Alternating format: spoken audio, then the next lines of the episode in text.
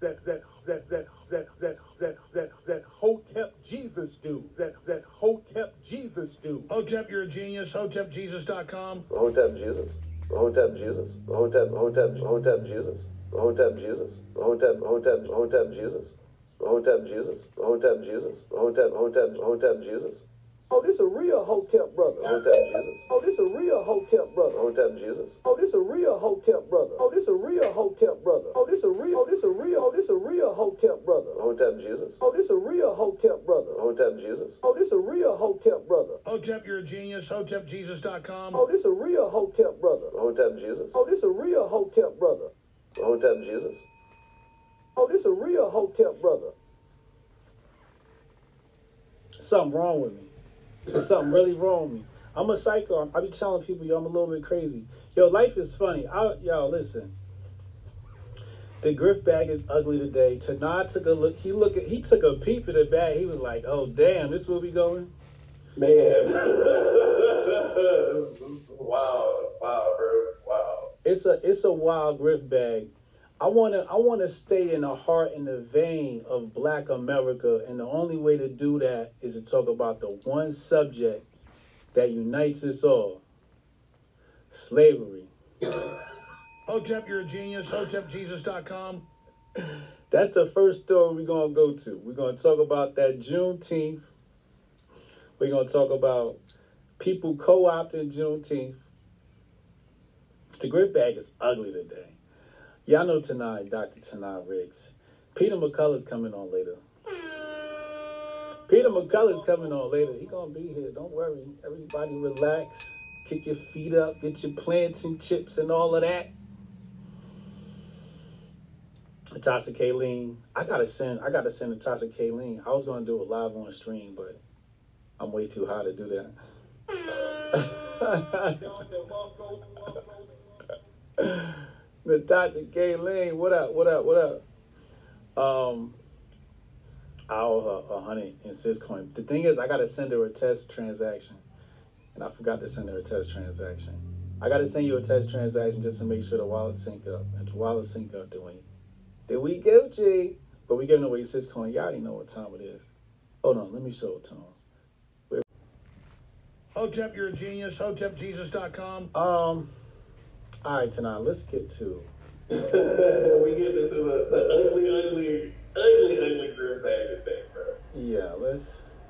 Oh, I see what happened. I put the share screen above it. Uh, okay, that's why I couldn't find it. And boom, boom. All right. All right, let's pull it up.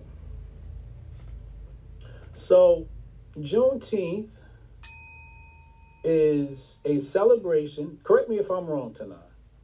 Juneteenth is a celebration of the freeing of slaves in, I believe, some part of Texas. And the word got to them late. So everybody, like, by the time uh, slavery was abolished federally, these people were still enslaved. And word got to them late. Is that the story you understand? Oh, from what I understand, yeah, you actually had some people that were in, or some, some slaves that were in um, Texas that ended up going to Mexico too. So some of the Juneteenth celebrations actually extended into Mexico because you had some black Seminoles um, that fought in the war that also, you know, they got word of the Emancipation Proclamation late. So, you know, they went and settled in the lower parts of Mexico versus coming back up into the the, the continental United States that we think about now. So a lot of those celebrations actually extended to Mexico too, which is something a lot of people don't know. Mm, the Mexitos. The Mexitos people. All right, we're going to go to that clip, the Juneteenth one. Pull it up. Pull it up and mute your mic. And then we're going to play it back. I'm going to count down. We're going to play it back on my countdown.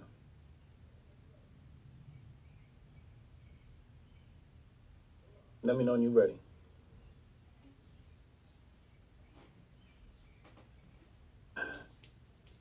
So you want me to pull it up? No, yeah, yeah, yeah, yeah. We're gonna play it at the same time.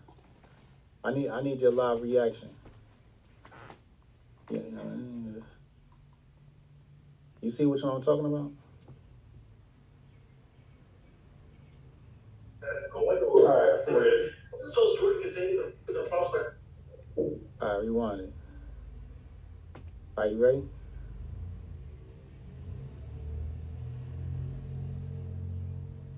Three, All right. one.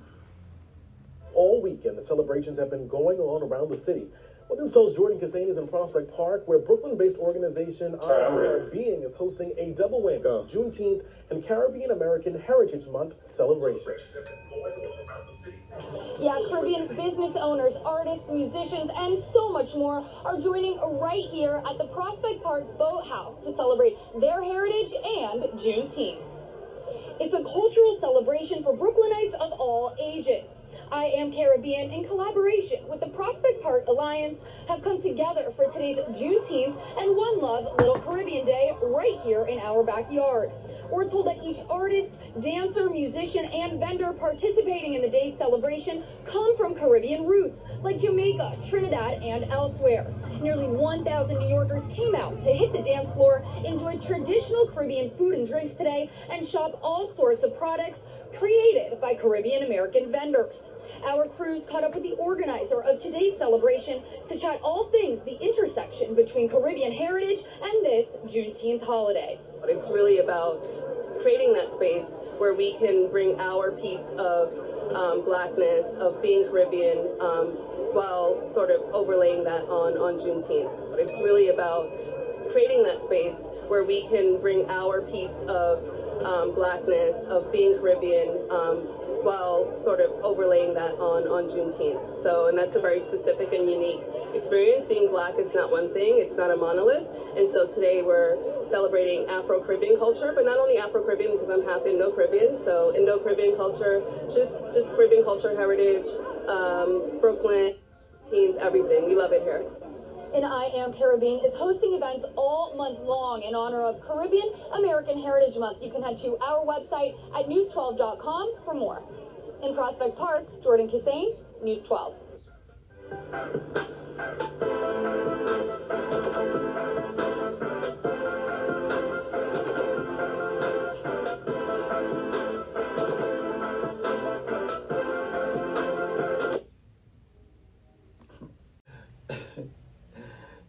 See this last message up there?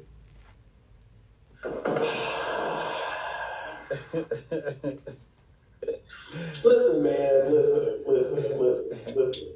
It's a lot to unpack here. I'm, I'm not. Look, I'm, I'm not. I'm not mad at you know wanting to, to do the whole Pan Africanism. Okay, I get that. I get that. But bro, y'all literally y'all were not shooting with us in the gym, fam. Like, I'm sorry, this ain't got nothing to do with the Caribbean. All this has everything to do with the Civil War. We're like, like, like, what, like, what are we talking about? Like, this, this has nothing to do with like what was going on in the Caribbean, man. Like, y'all, y'all went over here helping us, like, get these people, get the, the slave masters and the slave owners off of us. Dog, like, what are you talking about? Like, so, so y'all want to come in and talk about, oh, we want to overlay our Caribbean heritage over what's going on. No, it's like you want to come over here and co-op some stuff. This has nothing to do with you. Now, if you want to come in and say, hey, you know, we rock with you because we we've experienced this on other levels too. Then like, yeah, that's cool. But then y'all trying to come in and put extras on it, and no, bro.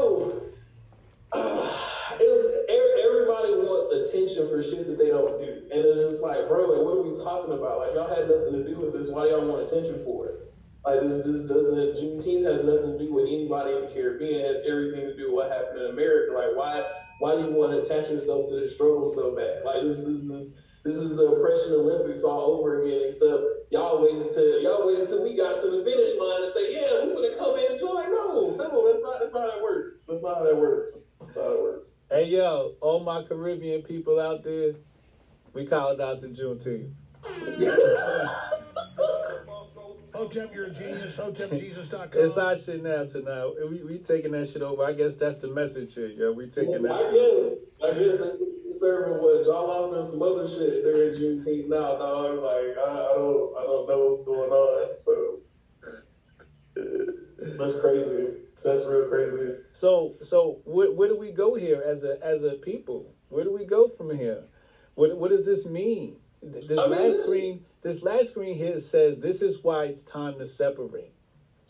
Look, I, again, I'm not mad. What does that mean, Tanei? look, look, again, I'm not mad at the whole concept of Pan Africanism and you know blacks globally trying to get together. But the problem is when we get together, we can't agree on shit. So like that's the that's the major problem. So it's like now you want to come in and put all your stuff on top of what's going on. Then at some point it's going to dilute the whole reason why Juneteenth was started in the first place. And again, now this goes to um it was something that we talked about before we came on and we talked like well Black Lives Matter. Now Black Lives Matter started off as something that was specifically talking about the black community and harms done to the black community through various forms of government um, government organizations where you talk about police, whatever, whatever. But now you got all the LGBTQ stuff up under it, and so now Oh whole man.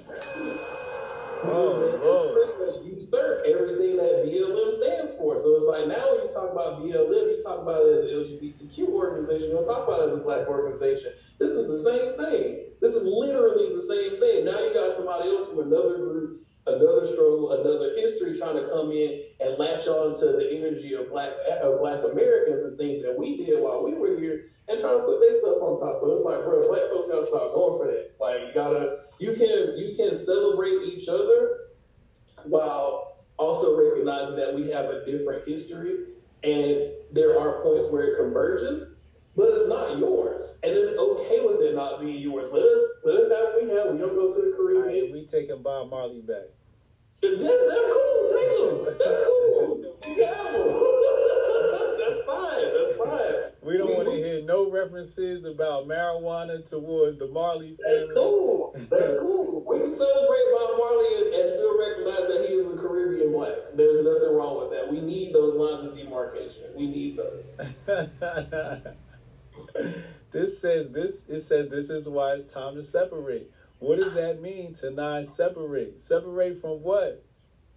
I don't know what he's talking about separating from, but you know, this is the. I don't get into the whole FBA ADOS. You know, I just like, whatever, man. Like, I, I because there's there's so much grip going on in there, man. Like, I just it doesn't matter. I mean, like at the end of the day, when I go out, I see a black person, I just salute them for who they are. I'm not looking at cultural differences or anything like that. You black, we black, whatever, whatever. But I'm also not to sit here and say that things that happen in the Caribbean are specifically a part of my history because they're not. Like I don't live in the Caribbean. I didn't come from the Caribbean. I was born here. So like I'm not going to sit here and corrupt Car- Caribbean customs. That's their stuff. But I, I recognize them for who they are and recognize them as family when I see them. But like you know, all the separation stuff, man. When it comes to you know getting set aside and benefits, I think that's what people talk about it most for. And it's just like, bro, like we just again we can't ever agree on anything. We can't get on. We can never get on on the right page for the things that matter. Because at the end of the day, when we talk about these small things, it really don't matter. Did, did, did I um? Did you hear my proposal to the black community? What was your proposal? The Verzuz need to be our elections. More people would show up for. More people would definitely show up for him, and more people would definitely vote for him. Because we kill each other over voting for, you know, Biden to Trump. We kill each other over that shit. Lose family members and friendships and all of that for them. Nah, fuck that. We're to have our own uh, NASA election. You know what I'm saying? Hey, at least everybody can sing and dance. You know, that's that's what that's what we comfortable with when they come down and talk about serious shit. So there we go. we going to nominate. Everybody going to nominate on the internet. You know, it's going to be Jay Z and Nas for president. You know, Timbo and Swizz Beatz for vice president. And, Yeah, I ain't uh, mad Timbo because the beats got to be on point.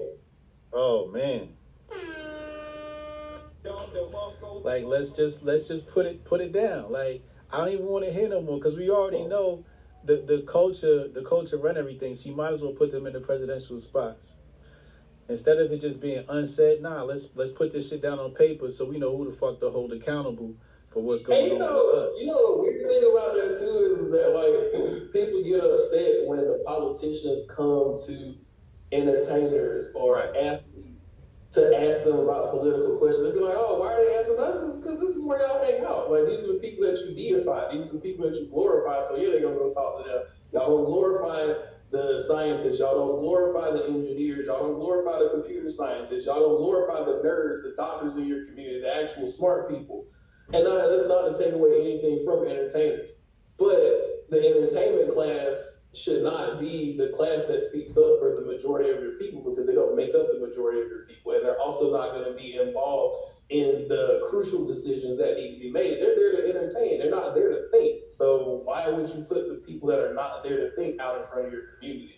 And then black people get mad when that gets pointed out. But it's just like, no, you do it to yourself. Look at what you consume every day. Like you, they're they're going where the data says. like you make it seem like this just came out of nowhere. Like no, they're going exactly where the data says y'all gather because they want to make sure their voice is heard. They know y'all gather around entertainment, so that's where they're going to go.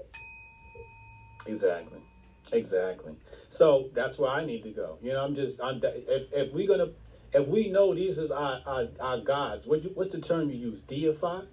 Deify, If, yeah. if these are our deities, then fuck it. Let's put this shit down on fucking paper and have our own fucking elections and let's argue over that shit. You know what I mean? Let's have our own government. Let's have our own politics. That don't include nobody else. That's the only difference. We don't have our own internal politics. You Yeah, ever see nah, you ever see the motherfucking Indians when they come over here and shit? They be coming over here. They be having their own motherfucking festivals and shit like that. They be having a, you know, um, they don't do co-ed. What's it? What's it called when you don't do co-ed and shit? You split everybody up. Yeah, I I don't remember what the, the terminology for it is, but yeah, no, they have everybody split up, man. You know what I'm saying? And then the, the the fellas be over here and they be having hierarchies. Like you know, you got like like like karate. You know, karate you got the black belts and the yellow belts, but it be by outfits. You know what I mean? And the Mhm. niggas that's got on, it's only like three niggas that got on black. You like, all right, them the motherfuckers right there. You know what I mean? yeah. everybody kind of coordinate and communicate. They got a, good, a lot of good organization and structure to how they move. Black people ain't got no organization structure. That's why. That's why I be telling people if shit go down, you got to go to Farrakhan. He the only one with infrastructure and structure. Yep, yeah, it's a free for all in the black community, man. No structure, no morals, no code, no nothing, and that's why everybody can come in. That's that's exactly why every single group outside of black people can come into black communities, take black energy to to power whatever they want, and then leave with no repercussion. You can't do that in other communities. You can't use Asian Americans. You can't use white Americans. You can't use other ethnic whites like Russians and things like that. You can't go in their communities and use them for something, then leave and not pay back something. Like you can't do that. Even the even the, the, the people who will not be named. You can't do you definitely can't do that to them. Like you can't go in other communities and take their energy and get nothing in return for it. But the black community, all we want is some shine. All we want is to, is to be recognized by somebody. We want to be in front of a camera. That's it. We don't demand we don't demand nothing else. We don't demand anything else. Oh, this is a real Hotep brother.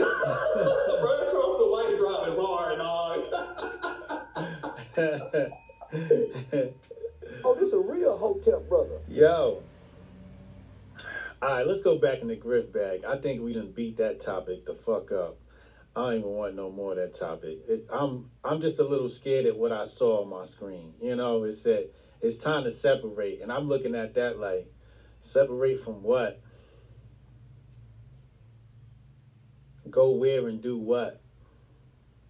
This, man, that, that stuff sounds good in theory, but nobody has a plan. So it's just like, you know, it's, it's back to the same old, same old. You better link up with some Jamaican niggas. You might need you might need a little opportunity, a little access. I'm I'm Pan African. All you niggas is niggas. I'm pan niggerdom, okay?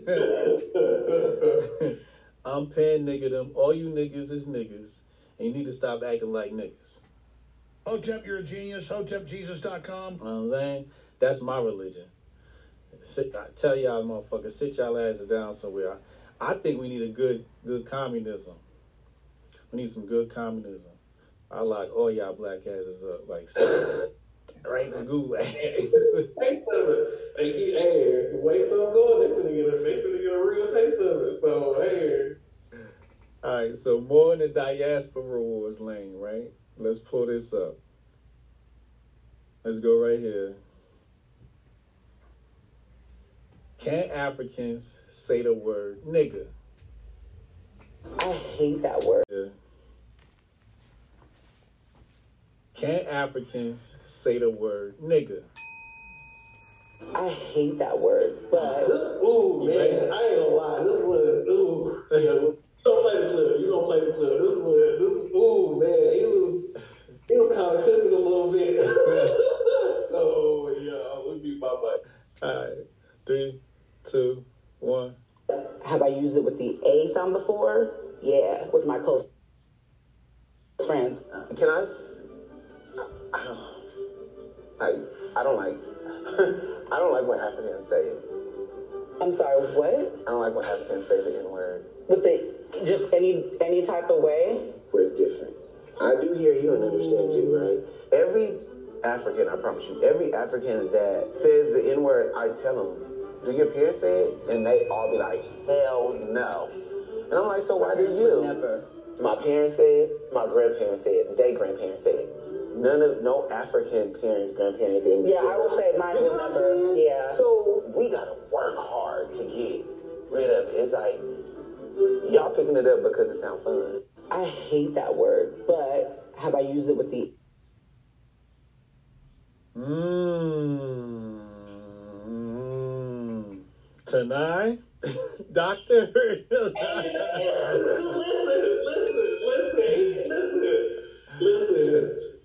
Listen. He he was he was angry. I see the I see the pride emojis in the chat, but listen, listen. So was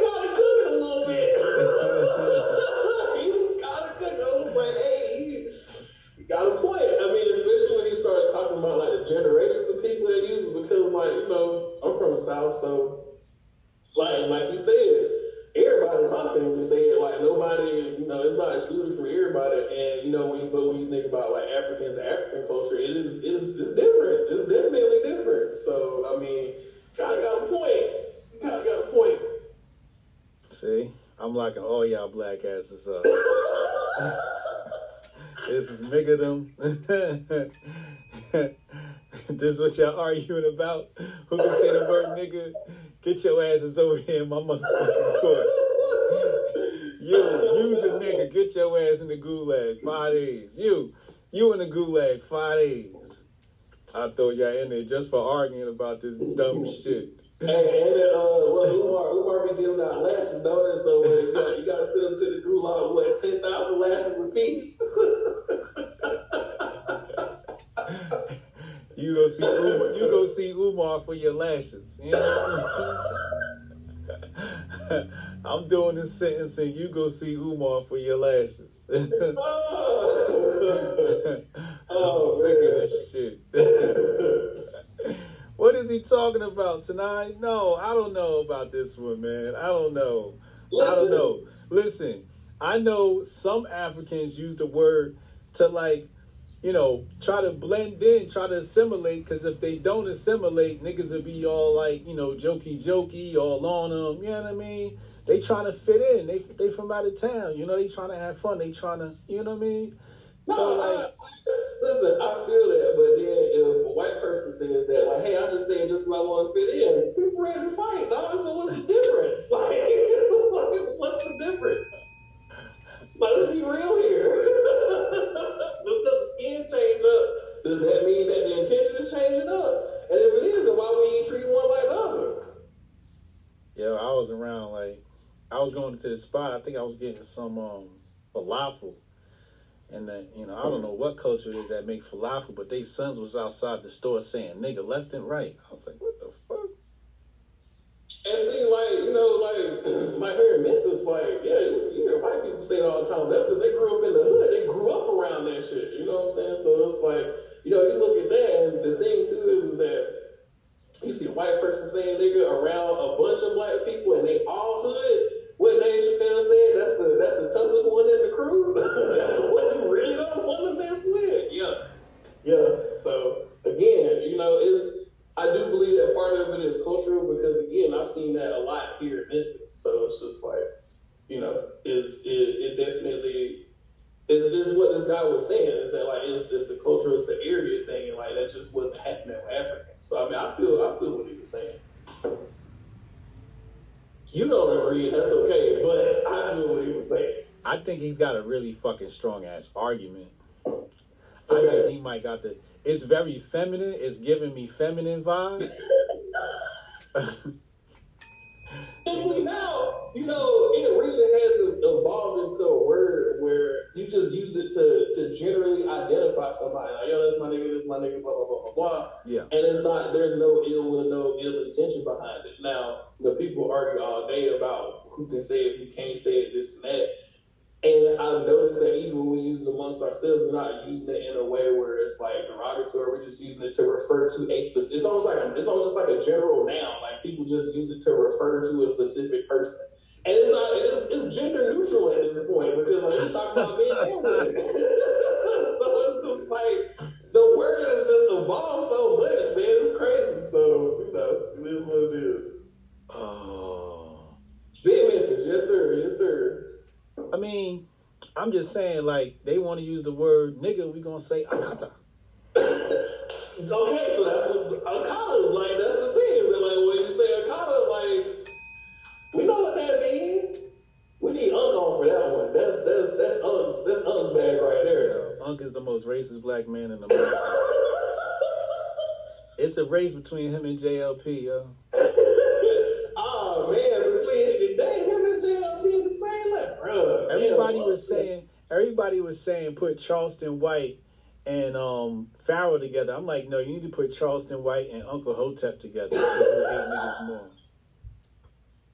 Damn, Unk, Unk beat the out there. We'll see about hotel. No, it's terrible. It's terrible. Uncle Hotep, he can't wait to step on a nigga neck. He can't wait to let the dog go. Give me the hose. That's what that nigga said. Oh, let, I'll let the dog go. Unk, Unk, well, I see about you. Um, damn. So no Juneteenth, no nigga.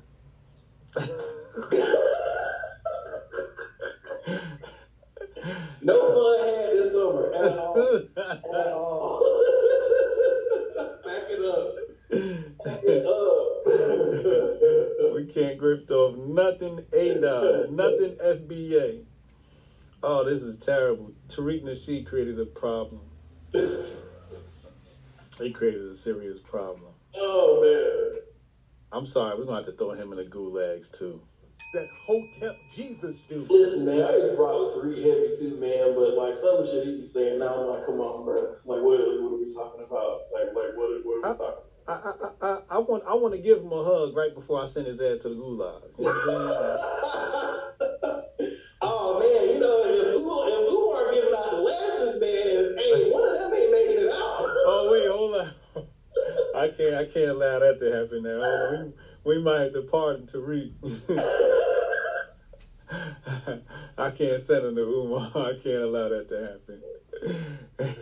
Oh, we gonna let Tariq off with a warning because if I send him to Umar, it's gonna be a wrap for black man, culture. listen, listen, listen. That's bad. That's that's big roll, big roll.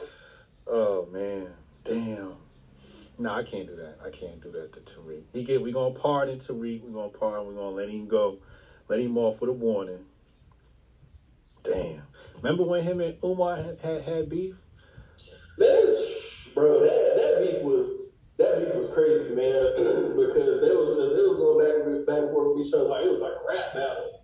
And then you know Tariq, you know he had this little show, so he's on there roasting twenty four seven.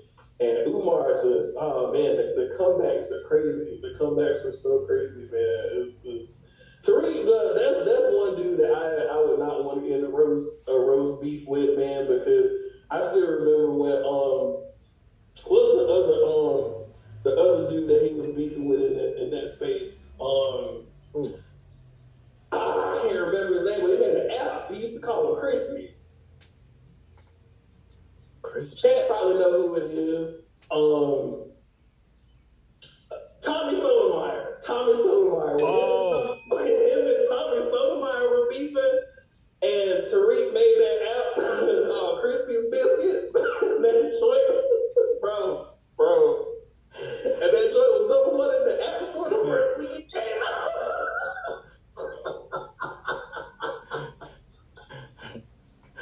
bro, listen, listen, listen. How you grow somebody and, and make money off of them from an app, dog? That's that's leave, they, they're gonna find a way to monetize. That's a grifting ass nigga. Blender, dog. Like that crispy biscuit was insane. Yeah, he's grifty as hell, yo. That nigga is mad grifty. Hold on, let me reach back in the grift bag. Let me see if we got. Let me see what else we got in here. We got 30 minutes until Dr. Peter McCullough come on, so we got time to burn. Um, check this out though. Jabari said "Are Caribbean blacks the new white folks?" Ooh, ooh, ooh! I told you I was white. I, I told you niggas I was white. Hey, that ain't what Scott Evans gonna say. Oh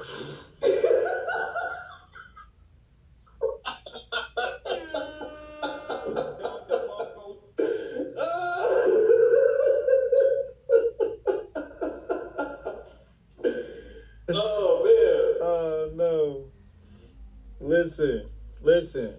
They say Caribbean folks is the new white folks. Hit the likes. Hit the likes. Hit the like button. Gently jig the algo. Gently. Um, actually violently. Um, damn, Jabari. Caribbean folks are the new white folks. That's what it feels like. That's what Tanei said. Tanei kicking us out. You know, Tanei said we can't say the word nigga. Tanei said, what else he said? We can't celebrate Juneteenth. We can't co- co-op Juneteenth. Hey man, this is what it is. Y'all, y'all still got y'all got planting. Y'all got you know. like y'all still got y'all. Just let us have ours, man. You know. oh my god. Hip. That means you got to give us hip hop. Oh, we ain't giving y'all hip hop. What's your, how, why y'all deserve hip hop? Why, why tell, give, give me three good artists that, that mean you deserve hip hop. Kool Herc. If it wasn't for Kool Herc, wouldn't be no hip hop. Okay, you got two more. Busta Rhymes. I'm holding on to my last one. okay. Oh, oh no, that's the that's, that's the kill shot, huh? Okay. Okay. I'm holding on to my kill shot now. Okay. Okay. but you know where I'm coming from. All right. All right. No, y'all can't have the hop. That's that's us all day. Y'all definitely can't have it. Nah, ain't been a relevant Caribbean artist in years. no, y'all can't have it. So you can't have y'all can't have Burna Boy. Should we just turn this into the racial draft? That, is that what we need to do? is that what we need to do? See, it's time to get organized. It's time to get organized. We gotta hash out the real politics of the black community. We gotta hash this shit out. This is how it's done. we gonna need a racial draft. Damn, we got Wyclef. That means you ain't getting Lauryn. Mmm. Mmm. Shit, okay. So I'm not we gonna take, lie. we taking Lauryn, dog. You know what? You can have her, and this is why. What? Lauryn, Lauryn, Lauryn Hill had one hot album. Yep. Lauryn Hill wasn't even the best person in the Fugees, dog. I'm sorry, y'all can take her. Who was the best? Lauryn Hill, Lauryn Hill done lived off clout from one album for almost 20 years, dog. Who- I'm sorry. who if that happened to anybody else, we would be calling them a bum. We would be saying their catalog ain't good enough. Look at how they do Jay Electronica. Jay Electronica was super hot when he first came out. I was like, oh, he ain't never dropped no albums. He ain't never do this. He ain't never do that. But because it's Lauryn Hill, she was with the Fugees, we give her a pass for that one album. Was the album fire? Yeah, we ain't getting nothing else after that. That's not fair, cause fucking. How's that not fair? How's that Cause not Jay? Elect first albums with fucking Hov. Who gets to have Hov on their first album? That's not, okay, who gets to have? What you talking about? Like, what are you talking about? Wyclef is arguably one of those gifted musicians ever. Like, uh-oh, no, no, no. So we no. taking Wyclef too then. We taking Yeah, Wyclef. We taking cool. Lauryn. We taking hip hop. I don't even know how y'all gonna get hip hop back. You just declared that you're taking hip hop. You still ain't made no good argument for taking it yet. We taking Biggie. Oh no, no, no, because all that had everything to do with New York, how he grew up in New York. Oh, here we go. That have nothing to do with the Caribbean. No, oh, so y'all. See, there you go. You one, you one of them from the from the Caribbean last you. You one of them trying to co-op Juneteenth. I, I, I Nah. see where you're going. I see where you're going. Mm-hmm. nah, Biggie's my kill shot, bro. No, no, no, no. Biggie's my kill shot, bro. We got Biggie. No. Where, where you talk about growing up at? Jamaican. Where, where, was, his- where was the influence of his He's, music from? he's of Jamaican ancestry. Where was the influence of his He music is from? of Jamaican ancestry. Where was the influence of his music from? Are we invited to the Juneteenth kickback or not? to not? Can we say the word nigga? Listen, y'all are invited. Y'all are always invited. You're always welcome, but you are a guest. This is not your party. I gotta- I You gotta- are always invited. I gotta put my table up and sell my shea butter. What's up? Hey, you can put your table up, get your grip on, but this ain't gonna be no Caribbean Juneteenth festival. You I'm- just what do gonna you mean? food for sale. Yo, No. from the time from the time I set up my table, you know the It's- it's motherfucking still- steel drums is out. No. If the steel drums is out, that No. means the speakers is coming out. We got the bass thumping. It, that's all part of the the whole thing. It's got to No. be what No. what. No, you get a booth. You get a booth, and you put Oh, somebody say about no drums. You put you put extras on everything. Now you a guest. Guests don't come in and, tear the house up. Now come on, now uh, we ain't doing that. We doing that. Yo, listen, it's gonna be heavy bass in the house. Heavy bass at the kickback. Huh? We get 50 Cent too. Oh man, he Haitian. Let's go. Oh, we get 52. Oh, kill shot. Now notice how you can notice, notice, notice. None of these people were hot until they got America. Nobody, none, none of these people are hot until they start talking about American experiences. Now come on, ain't nobody talking about rapping about Haiti. Ain't no, ain't no Port-au-Prince raps coming out right now. Don't do that. Don't do that. Don't do that. Ah, Don't go there. hey, look. Can't hate the play, you gotta hate the game, man. We are hating the game, and the game says that they up in New York, they did stuff in New York, so the game says Listen. that this is ours. This is our influence. We know how to play the game. We know how to play the game. Okay, we'll play it in your own country then. Why you can't play in your country? We play it everywhere. They, we can't help. So why you ain't got no hot? Why ain't no hot 100 single coming out of Port-au-Prince right now? Matter of fact, 50 Cent hot right now in Africa. Is he really? I wouldn't be surprised by Nigga. I went back to motherfucking Africa. What year was it? 2015 or something like that. I went. I went. I went to Africa, and uh Chingy was like number one on the radio. Man, it'll, it'll be some obscure artists you ain't heard of for years, man, that be that still be getting shined in other countries, man. It's crazy. Yo, It's Africa's like what, the part of Africa I was in was stuck in '90s hip hop. I was in heaven. I'm like, oh, this shit is great. This shit is beautiful. Got the colonizers right there. Who else we got? Hold up, we got we got super chats coming in for the racial draft. Let's go. Um, Strong Dad Protocol said ancestry does not count. It's all about influence. Thank you, strong dad. Biggie is Black American influence. That's the only reason he's big. Caribbean niggas, Jamaican niggas was not going hard for Biggie like ADOS. Thank you. That that don't mean nothing. Just because you Yeah, why don't mean that? Uh, what, what you, come on. What you mean don't mean that? somebody had to bring the flavor. You wasn't y'all wasn't spitting it right. Y'all wasn't spitting it right. Ain't nobody do it like Biggie. You need that. You know what I mean? Y'all, we just niggas with with uh, you know what I mean? A little bit less cut on it. Bruh. Bruh. Gorilla Zoe was hot for one album with the same flow that Biggie had. It's the influence. The influence. Come on, let's go. Strong Dad Protocol said, and we not taking Drake. He's a reason for this soft boy shit we struggle with today. Now y'all definitely keeping Drake. Listen, man. Y'all definitely. Jabari No, Drake, said, Drake is Canadian. No, Drake is well, Drake is Canadian. He does not represent uh, any North American black interests. Um, he was also uh, murdered by Pusha T. His ghost has been rapping for the past couple years and been releasing albums. So um, yeah, we don't we don't nah, we'll take that. Jabari said Caribbean blacks do have the most redacted blood in the black diaspora. HJ, all of it. See, see, see. We a little bit different. I'm saying just because y'all ain't know how to pimp the American system isn't our fault. Y'all, y'all sitting up here acting like y'all built the American system.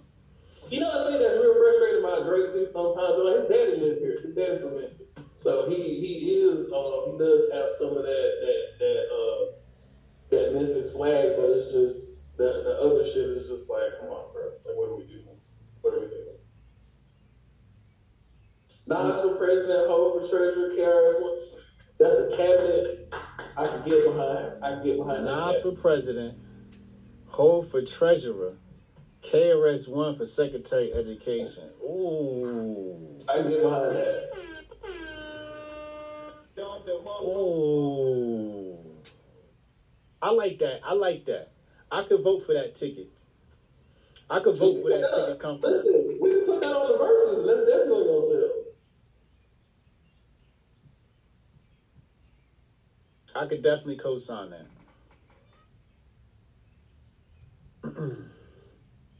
yeah, yeah, yeah, yeah, yeah, yeah. See, this is this is real nigga politics right here. This is real nigga politics. This is what I like to see.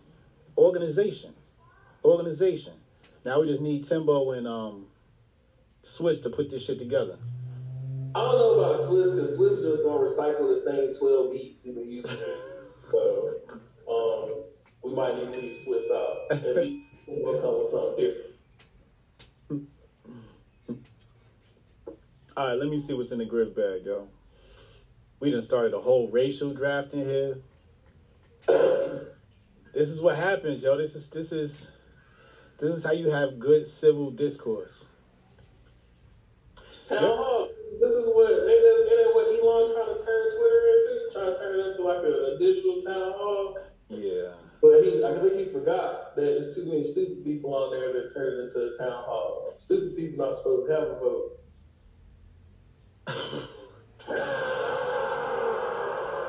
God damn.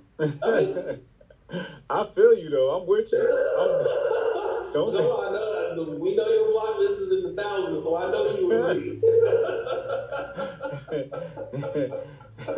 That's why I said you can't let me be. People ask me, you don't like communism? I'm like, well, actually, there's some elements of it that intrigue me. like, we really want to um, speed things up. Um, did you see that? What I just put there in the DM? Go to that right in the DM. Go to that right there. Let's pull that up. It's the Tim. It's, it's the Tim Pool one. They call him Beanie Man. No, shout out to oh man, appreciate the shout out on Timcast when you went on. That's my nigga right there. Tim Cass. That's my nigga. Michigan City, where all Muslim council bans pride bans pride flags on public property at bizarre council meeting in which LGBTQ couple kiss in front of shocked religious groups. Ooh. I keep telling these libs that importing religious conservatives will result in conservative. That man spitting. That man spitting. And see, this is the thing that um, that I see too when people migrate from uh, the West, they migrating from California, they start to come over to the more uh, more conservative parts of the country. They start trying to bring in politics with them, and they realize the people in the area ain't going for that shit. it's just like, hey, like we, like, hey, y'all did stuff like that over here. We don't do that like that over here. So y'all don't have to get with the program. You got to go somewhere else. Like this is this ain't how we do stuff here. So um, yeah, no, and you and of course Islam, like Islam's definitely not going. So it's like you start bringing all these Muslims over here, and now you're surprised that they not fucking with the pride stuff. Like, come on, dog, like what are we talking about? Like literally, what are we talking about? Yeah, that's wild. That's crazy.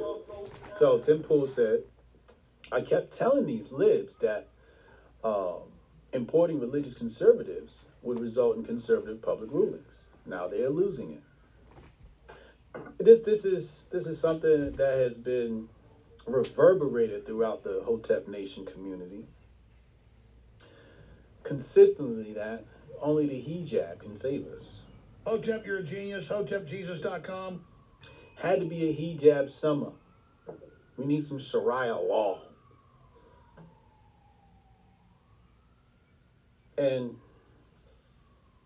it was weird for me because you know I'm on the, the Trump side of politicalism, right?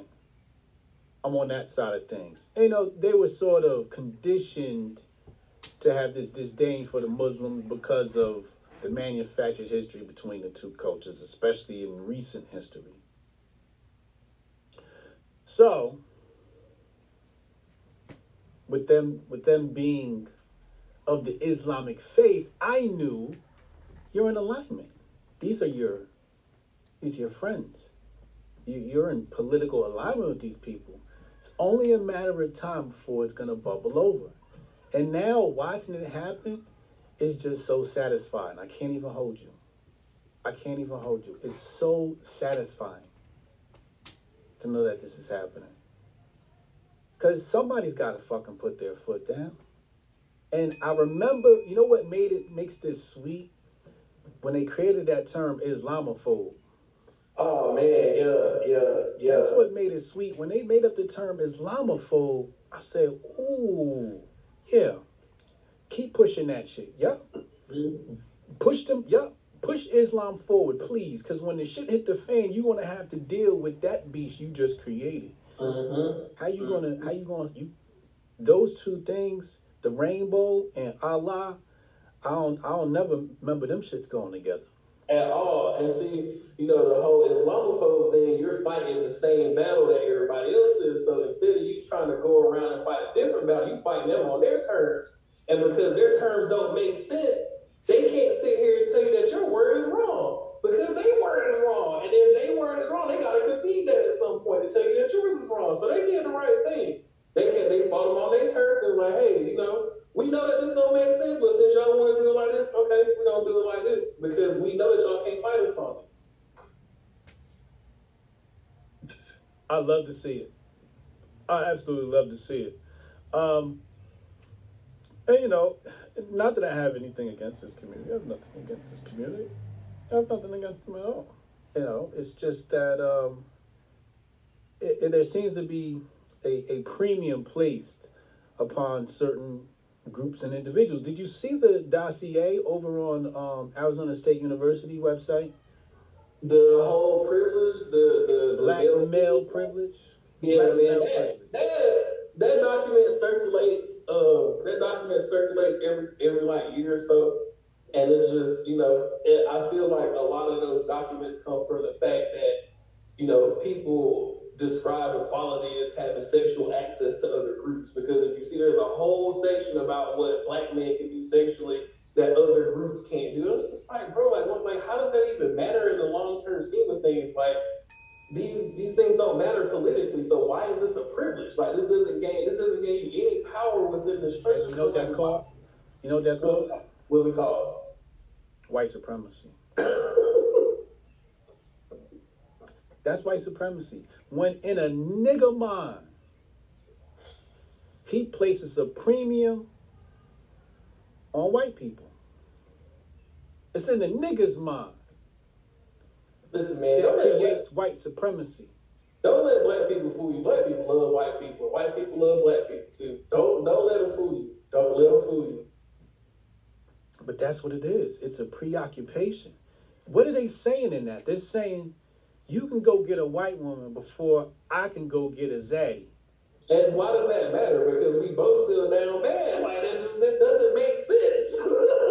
like politically, we're still down bad. Like this does not change our socio-political, socio-economic stance. So like you know, this is this is not helping anything.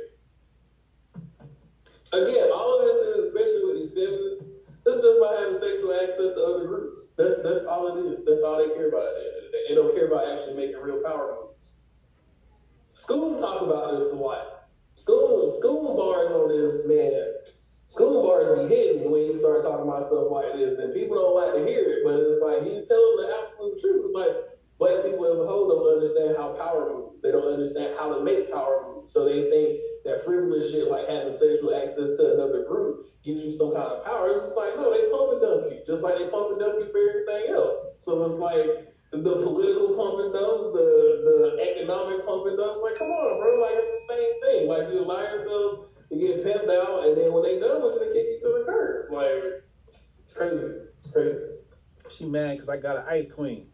Right. but and your your kids still read below third grade reading level and they're 18. Like, what are we talking about?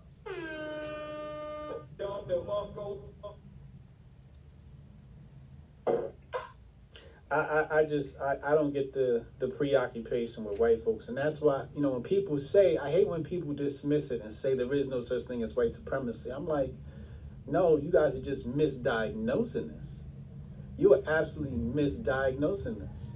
It's a huge misdiagnosis of white supremacy. White supremacy has to exist here first. That's a fact. Before it can exist, somebody has to hold this idea in their mind. That's a fact. And the only people that can do that are the people captive. Hotep, you're a genius. HotepJesus.com. We love Massa. Somebody said they want to know what's going on the board behind me. Oh, this is just some stuff. I, I have a grant due tomorrow, so I was just like different grant deadlines and just uh, tenure track stuff. this is just all all research stuff. Mm-hmm. Mm-hmm. We got we got Dr. Peter McCullough coming on soon. Drake can't make a black baby, so he's out. Oh my God! Oh man. There's maniacs in the game. they strong there. Jesus. Yee. Oh my mama. Um. See. Savages. Absolute savages. Dr. Peter McCullough gonna come back on. I don't even know if I want to get to the rest of this ratchet shit in the grift bag. we come on and start talking about some real shit. You might as well start warming up for him. Uh, You familiar with Dr. Peter McCullough, right? oh yeah, oh yeah. No, I'm talking about uh, I'm talking about uh, Peter on the timeline, uh, especially when they were talking about they were basically trying to debunk his, his theories about you know the the, the jab and, and the vaccines and all that. So um, I can't say vaccines. I don't have to pretend like we're going on vacation no more, or or should or are we still going on vacation? Um, well, it's going members only, so you know. Okay, okay. So um, I think I think YouTube sort of lightened up, but I don't know. They got Cannon for some for some other shit. I think he was um, promoting some vaccine movie or some shit. okay, But okay. So what, the what's doctor gonna. I know he gonna talk regular, so right, we right. just gonna we just gonna ride the wave. You know what I mean? But yeah, no. So I, I, I, I mean, I defended a lot of the things that he said, especially because people want to say that he's like some rogue doctor. I'm like, bro, this man got thousands of citations. How's he a rogue doctor? What are you talking about? Like this. The, it's funny how they use certain words to make you think certain stuff about people when it don't align with what they want you to think. It's like, bro, like, like rogue? Like, how is he rogue? Like, this is one of the most cited cardiologists in the world. I'm like, like, what are we talking about? Just because he don't agree with the bullshit that's going on don't mean that he's rogue. Like, like what? There's a whole bunch of other people that don't agree with him too. So, and as we as we know, as you know, because the iconic drop, Hotep's been told you how long we've been telling them on this channel what was going on. We told them from the jump what was going on. Now we just got other people confirming what's going on. You know, two three years later. So it's like, you know, we we saw it for what it was earlier, and uh, you know, it'll be it'll be nice to have him on to, to hear his side of things and hear what he has to say about what's going on. I didn't need to be a doctor. I'm dumb enough to know not to do, go do that shit. You was on the left side of the bell curve. Facts. nope. no, thank you. Oh. A who the what? I can't spell it. Man, and see, you know, that's that's the interesting argument I always have about that part of, of the pandemic is that, like, you know, you do have the left side of the bell curve. You do have the left side of the bell curve, and you have the right side of the bell curve that ultimately came to the same decision. And but it's funny how sometimes on the back end that the, the people that's on the left side of the bell curve want to act like they were smart. It's like, no, you got lucky because you're stupid. Like it saved your life, and that's okay. There's nothing wrong with that. There's nothing wrong with that. But don't try to act like you're on the right side of the bell curve now. Like just we we see you. It's cool. it's cool. Like you got lucky. We appreciate it. But no, it's better than being in the middle. but you were not on the right. You were not on the right side of the bell curve. That's okay. Yo, it's it's dangerous out here. It's absolutely dangerous out here. I um, you know, I uh, yo, it's it's dangerous out here. It's absolutely dangerous out here. I um, you know, I uh, I guess I got lucky because remember I had Sister Samaya and them on and Dr. Shiva on, right? Um, Sister Samaya was pointing to legislation. The legislation that they were trying to pass was basically um, banning um, religious exemption. And I'm like, wait, what? I'm like, oh nah, come on the platform. Let's let's highlight this. Let's talk about this. Like that's that sounds very like suspect, like you know what I'm saying? And um, yeah, sure enough, um, here we come. The next year, you have this, and I'm like, oh shit. In hindsight, I'm like, oh shit. I see why they were trying to remove religious exemption because this is prior to the, the the outbreak, right? The outbreak, aka the misdiagnosis and all that. You know what I'm saying? Um, especially in regards to deaths, right? Like what they what they were considering deaths at the time. And how and then, then they come out years later and be like, oh, we should reclassify how we consider COVID. It's like, oh shit, we told y'all that when, when it first started. Like, what are you talking about? Like, it's just, there's so much stuff that's happening on the back end. It's like, man, we've been told y'all. Like, wait, what is, like, why is this, why is this news now? Like, why is this, why is this something that we even continue to still talk about? You know, so it's, but it'll be interesting. Um, it'll be interesting to see how, this is, especially. Go ahead. I think it's the type of information where like you're on the on the quest for knowledge, it's something you come across. You know, it's one of those subjects where you hear about the subject and you don't immediately assume. You kind of, you know, look at what people are saying. And remember, they had that documentary about the 300% difference with black boys and autism and all of that Mhm. shit. You know, so a lot of information had got out there. You know, that's when I really became um, super hip to it. Right. Before that, I saw the Dr. Stanley Plotkin shit. Oh, here go Dr. Peter McCullough right here. Uh oh. Let's see.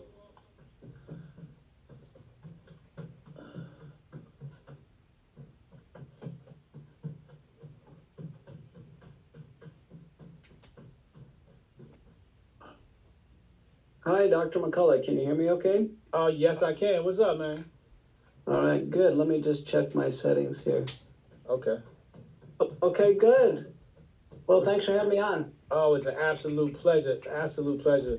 I'm trying to get the uh, screens right. Don't worry, we're gonna get the screens right. In the meantime, let me introduce you to um, my homie here. Uh, this is Dr. Tanei Ricks, organic chemist.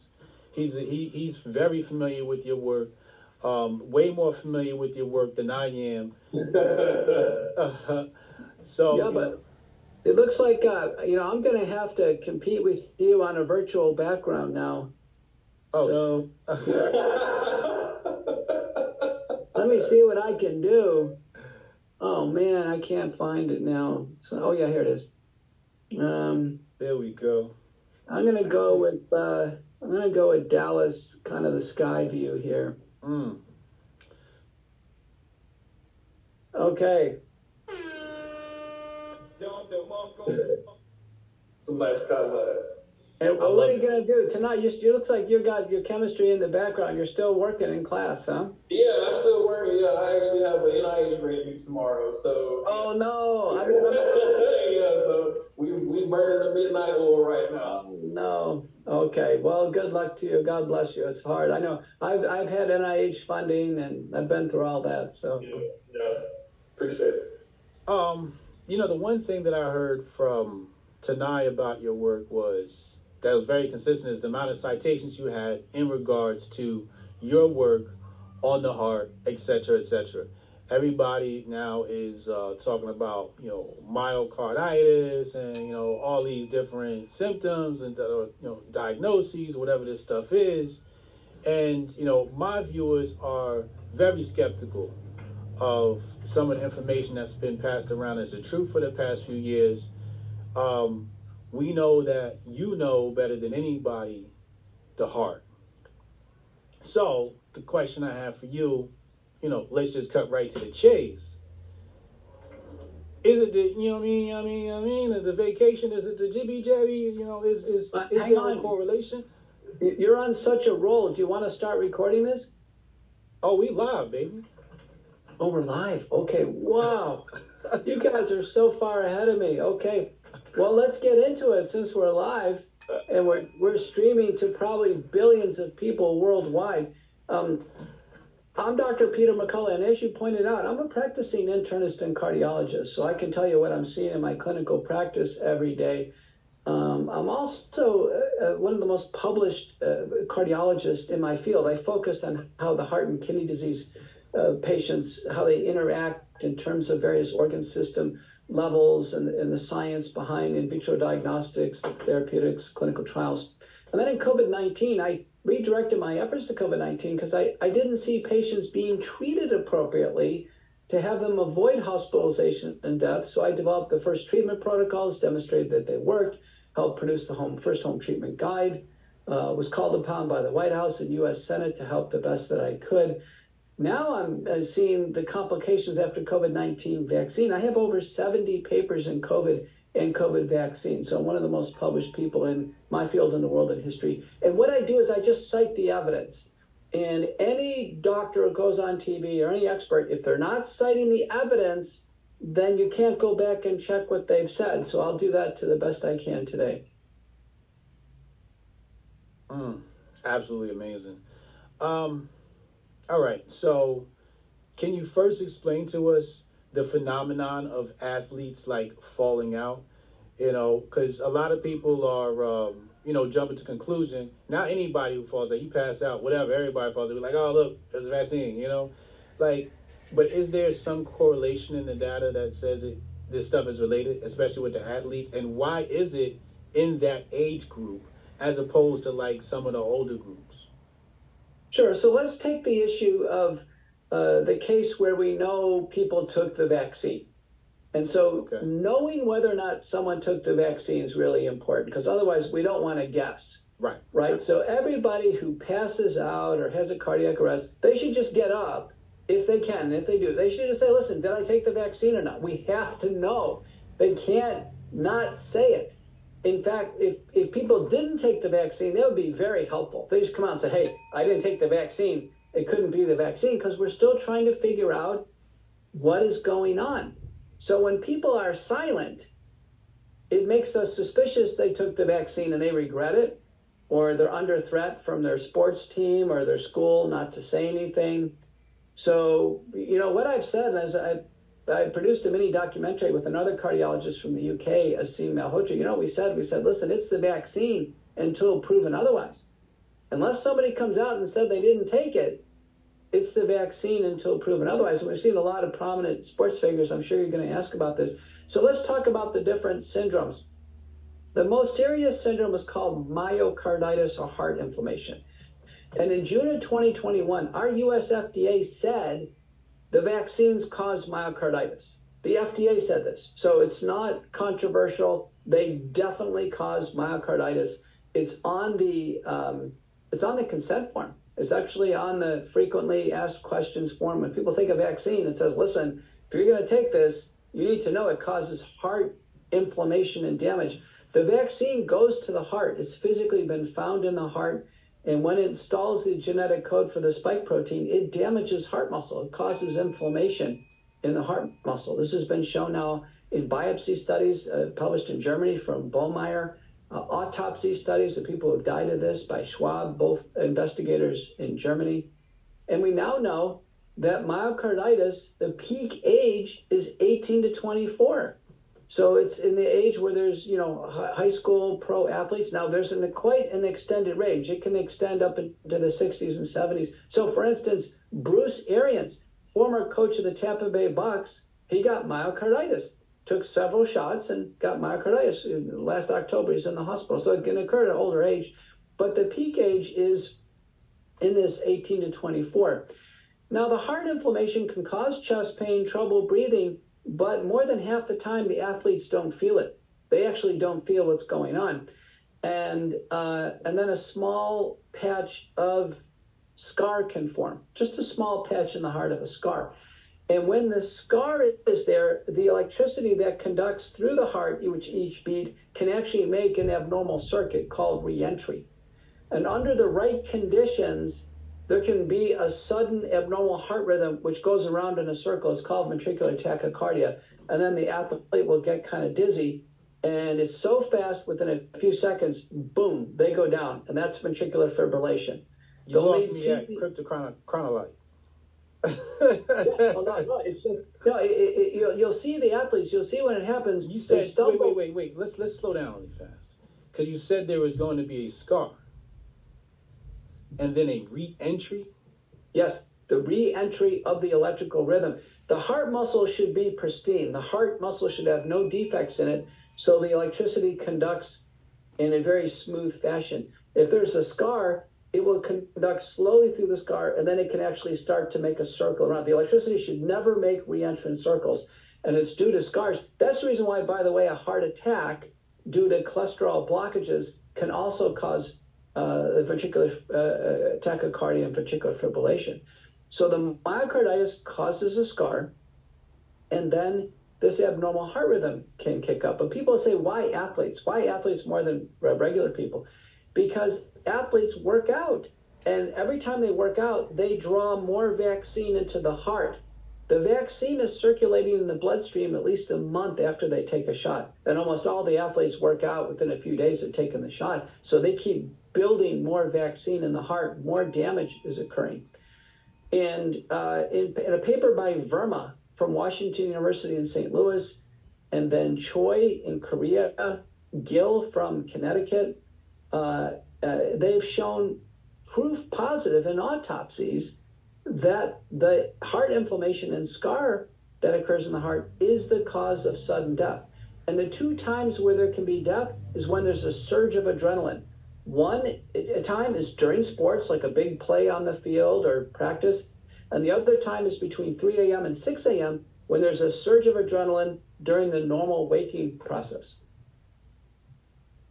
Mm.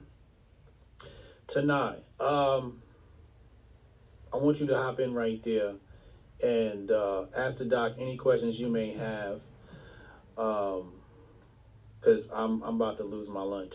ask the doc any questions you may have, because um, I'm I'm about to lose my lunch.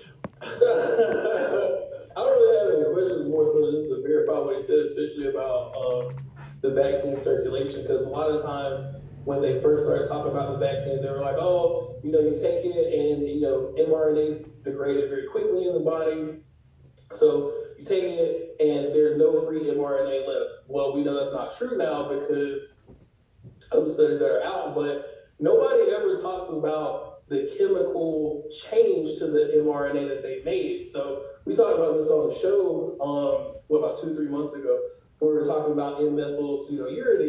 So them inserting that artificial nucleoside is what makes the mRNA more rugged. So not only is the vaccine itself persisting, it's constantly being read until it gets degraded. But you engineered it in such a way that it's harder to degrade, so it lingers in the body longer. So it's creating this chronic inflammatory response, which you're seeing in the myocarditis. Mm. It's true. You, know, a paper by Castruita and colleagues was able to measure the messenger RNA in bloodstream out to 28 days, and that's as long as they've looked. Messenger RNA is hard to measure, so I bet the quantity is quite high. It could be circulatory for many months, if not longer. And then a paper by Roltgen and colleagues published in Cell uh, from Stanford showed it was stuck in lymph nodes in women who happen to have lymph node biopsies for two months. This is far too long. You know, natural human messenger RNA is dissolved within 24 hours, typically within a few minutes to a few hours, by enzymes called ribonucleases. They just dissolve it. But um, as pointed out, the Pfizer and Moderna made a decision to replace a natural part of the RNA, a natural pyrimidine called uracil, with what's called pseudouracil. And so that made the RNA resistant to breakdown by human ribonucleases, made it essentially indestructible. It, it, it became very highly efficient, which was uh, you know an advantage in terms of producing an antigen, but it's indestructible. Now that we realize that the messenger RNA stays in the body way too long, it's going to produce too much spike protein. The spike protein is the killer part of the virus. Now people are stuck with this messenger RNA and they're getting far too much spike protein. Mm, mm, mm. So, um, there's somebody near and dear to my heart I went on the Joe Rogan experience and I told him who my favorite actor was. I told him I think the most talented is Jamie Foxx. And uh, I don't want to misquote you, but I, I, I could have sworn I heard you say something to the effect that uh, maybe there are some links between the jibby jab and what happened to Jamie. And is Jamie okay?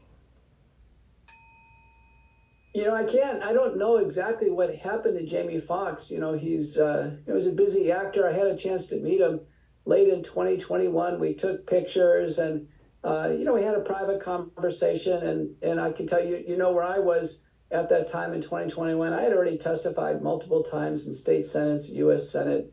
I had told America the vaccines weren't safe uh, publicly. And uh, the story, as I understand it from Hollywood reporter AJ Benza, is that uh, Jamie was on site in Atlanta filming a, a, movie. And what Benza reports is that he was uh, told he had to take a vaccine against his will, and uh, and that he did, and he suffered a stroke, resulting in cortical blindness and some form of paralysis that he spent about a month inpatient and, and now in inpatient rehab as opposed to going home and taking rehab at home. Let me tell you, Jamie Foxx is younger than me. He's very fit. You know, I physically met him. He's a good guy. Uh, and uh, he's not somebody who would naturally have a stroke. So if the story is that he's had a stroke, the very first thing I think of is the COVID 19 vaccine. That would be top of the list. And either he took it or he didn't. Now, uh, he doesn't have much in the way of family. His daughter has not said whether or not he took it, and his agents or his publicists haven't said he's not taken it. And I can tell you, they can help us a lot if they come out and say, listen, he didn't take the vaccine, and this is what's happened. By being silent like this now for two months, it's created a lot of speculation. Mm, mm, mm. So he's in inpatient rehab now, is what you're saying. That's my understanding. Inpatient rehab in Chicago. And again, I don't know the facts of the case. Yeah. Um, but I can tell you, as a doctor, if he came to me as a doctor with a stroke or I was consulted, the first question I'd ask is, did he take a vaccine and when and how many doses? That's the first question because the vaccines cause stroke, both ischemic stroke and intracranial hemorrhage. In a paper by Van Dag Berghild, from three Nordic countries, they described in total 7,750 neurologically devastating strokes from these countries. It's a huge number within 28 days of taking the shot. And, and they ruled out any effective COVID. So I can tell you the strokes for sure cause a stroke, and they would be a leading cause of premature stroke in a young person. But but Mark Zuckerberg and them said we're not allowed to say that, you know. Lisa Page said we can't say that. We need to say it because we need to warn others. You know, I went on Fox News with Mrs. Orandello, a wonderful lady who's 70 in her 70s. She took uh, two shots of Pfizer, second shot of Pfizer, intracranial hemorrhage, had to be rushed to the hospital. They had to take off her skull cap and draw, drain out the blood, put it back. Um, uh, she had a, she's been neurologically ruined. She's in rehab. She's ruining retirement. She went on Fox News and just said, "Listen, I took the vaccine. I had this brain hemorrhage, and I'm miserable." So some people are coming out and being very honest and, and warning others about it, which they should. That's their public uh, duty. But there's others that have remained uh, quiet. Another celebrity couple that's been quiet is um, Justin and Hailey Bieber. Hailey Bieber uh, had a blood clot in the brain that they had to retract out and uh, recover neurologic function. Separately, Justin Bieber had his face paralyzed for over a year called Ramsay Hunt syndrome. Both of those are described with the vaccine. They're clearly described with the vaccine. In fact, an identical case to Hailey Bieber was the case of Callie Varner. Callie's a big media person with the NFL and and in in in betting and I guess in the in the gambling industry. Kelly Varner just went on the Stu Peters show as well as um, the Tommy Kerrigan show, and she told her story. She took the shot within a few weeks, blood clot in the brain, major stroke, They had to give clot busting medicines, and she, poor thing, she's 36 and she's had to recover. So listen, there's plenty of these cases out here. The vaccines cause stroke. First thing to consider. Um, I'm, you know, every time you talk about you like cutting people's skulls open, it, this sounds like really brutal. This is this is this is crazy. Um, okay, so how, how how is it that signatures get signed off on this, even with all of the data saying otherwise, even with all of the, is it just pure bureaucracy and politics? It's the special nature of the vaccines. The vaccines are under emergency use authorization. That's linked to National Defense Authorization Act. It's basically a military mechanism. They're not under standard FDA scrutiny for safety or efficacy. In fact, the vaccines on the market now, Pfizer, Moderna, uh, you know, they're only approved by extension of studies based on antibodies. They've never been proven to reduce COVID or reduce the risk of hospitalization and death at all. And uh, in fact, most people have found out they don't work. If they take the vaccines, they get COVID anyway. A recent paper by Shrestha and colleagues in Cleveland Clinic show the more shots they take, the more cases of recurrent COVID they get. So in fact, the shots backfire. So they should have been pulled off the market a long time ago. The, the first signal we saw people dying with the vaccines was January 22nd of 2021. They, they should have been pulled off the market. Pfizer should have voluntarily withdrawn it. But because they're authorized under this emergency use authorization, uh, Department of Health and Human Services, Department of Defense mechanism, it's a military countermeasure. They've remained on the market. Are you familiar with uh, the swine flu of 1976? Yes. Um, could you could you replay that for people who are not familiar uh, with uh, maybe some of the players in that, some of the uh, people involved, et cetera, et cetera, and and are you familiar with the aftermath? Yeah, swine flu pandemic of 1976 was a more severe flu. Uh, it was the Gerald Ford administration. There was a great aspiration for mass vaccination of the country. Population was 220 million at the time. Roughly 25% of the population was vaccinated. There were 23 deaths that ultimately rose up to over 50 deaths and 550 cases of Guillain-Barré syndrome or ascending paralysis, paralysis that develops after the vaccine. There was no VAERS system, no Twitter, no internet just sporadic case reports. The, the, the news um, releases weren't sure if the vaccine caused it or not. But you know what? Gerald Ford and the administration, they shut it down. They said, listen, this, this is not looking good. They shut it down with a quarter of the population vaccinated. And then they had a compensation program for the victims and the, the family members. They, they did the, the right thing in 1976. And this is the type of thing I would have expected to happen with the COVID vaccine program, it should have happened in January of 2021. They should have shut it down. Exactly. Exactly. So, how much longer do we have until they shut it down? Because obviously, they, they, they, have to shut this down. Like, I, I knew from the very beginning it's to be a grand opening, it's to be a grand closing, just based upon how 1976 went. Do you know, how about how long we got to wait for people to, like, wake up, I guess, is what we're waiting on? The first public call regarding vaccine safety in the U.S. recorded was by me in the Texas Senate in March of 2021. I published a paper with um, Roxana Bruno in May of 2021, and we sent it to every government in the United States, 57 authors, 17 countries, saying, listen, the vaccines don't look safe. We've got to get some questions answered ASAP. World Council for Health, June of 2022, uh, you know, international organization said pull them off the market. And then in December of 2022, on the floor of the U.S. Senate in the Kennedy caucus room in the Russell building, I called on the United States government to pull these off the market. U.S. Senate. So you're, you're, you're looking at the person who's, who's made the call. Now, what we've seen since that time is the original Pfizer Moderna have been withdrawn.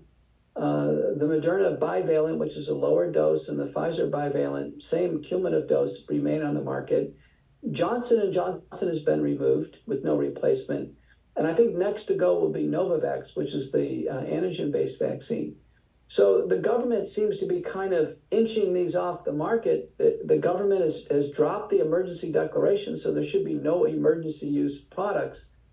And they should just be gone from the market. Americans don't want these products. The vaccine mandates have been uh, been defeated and dropped all over. Uh, there's just no enthusiasm to take any more of these shots. So you say you made the call?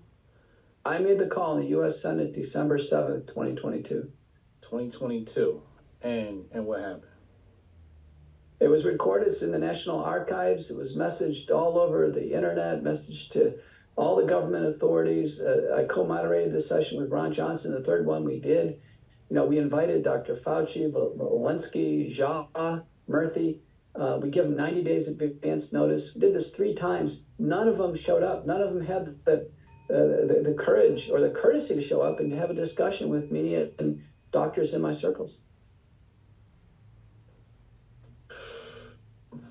Okay, interesting, interesting. So several congressional hearings, etc., etc., saying pull it, pull it, pull it. Who has to make the call? Who's the, who? Who ultimately is the guy that has to say we're going to pull it? The Secretary of Health and Human Services makes the call. How do we how do we influence that? Is there some sort of vote that happens? Is is this some sort of committee or? You know, it's one of the problems is that we don't have proper oversight of this entire uh, this entire vaccine program. We should have had a data safety monitoring board, a separate vaccine administration commission. Uh, we have the FDA and the CDC administering the program, and they're, they're both out of their governmental roles. We don't have proper oversight over HHS. That you know, the president himself supervises uh, HHS secretary, who's a cabinet member. Uh, so we're down to um, you, you know, we're down to Secretary Becerra and President Biden. They've got to make the call.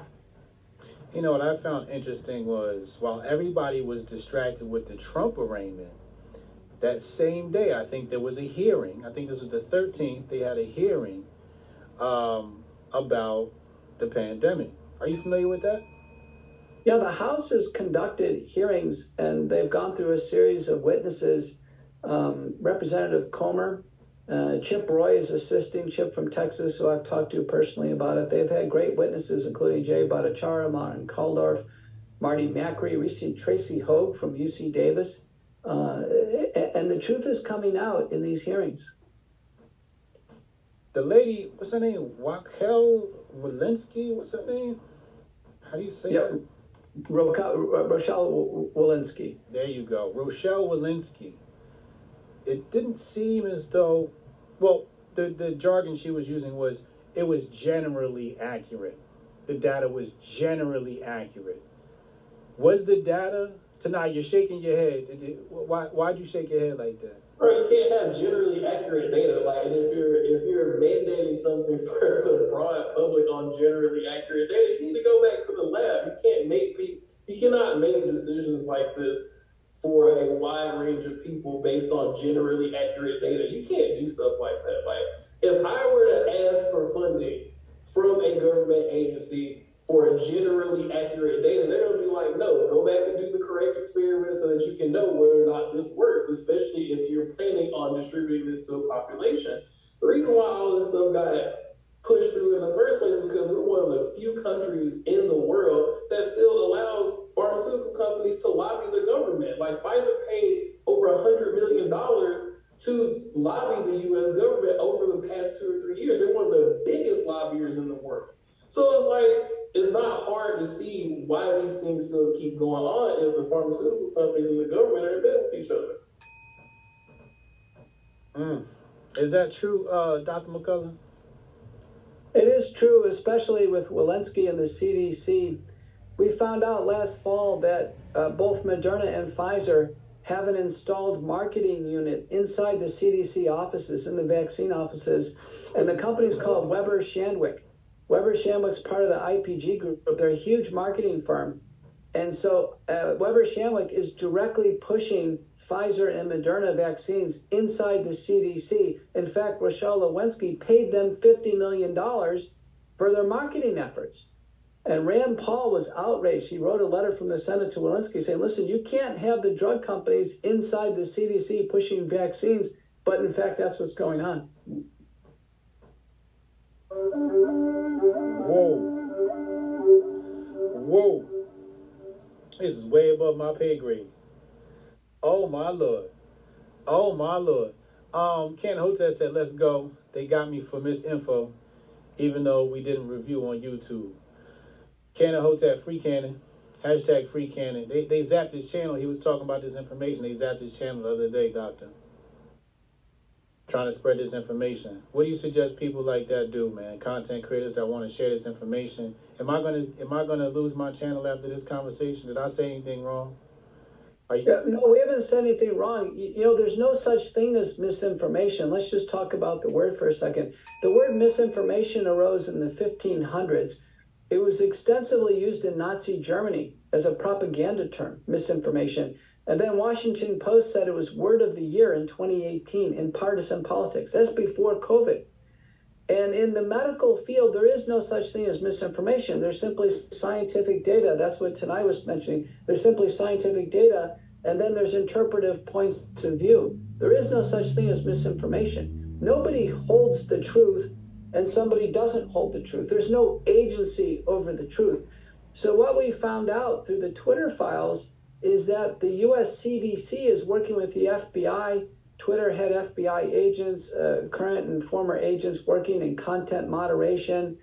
Uh, we found out through the Twitter files that one of the Pfizer board members, Scott Gottlieb, who is a media commentator like me, but he's on uh, he's on uh, CNBC. I'm on Fox and Newsmax usually. Uh, but Gottlieb was working with these guys in Twitter content moderation in order to deceive America about natural immunity once they've already had COVID.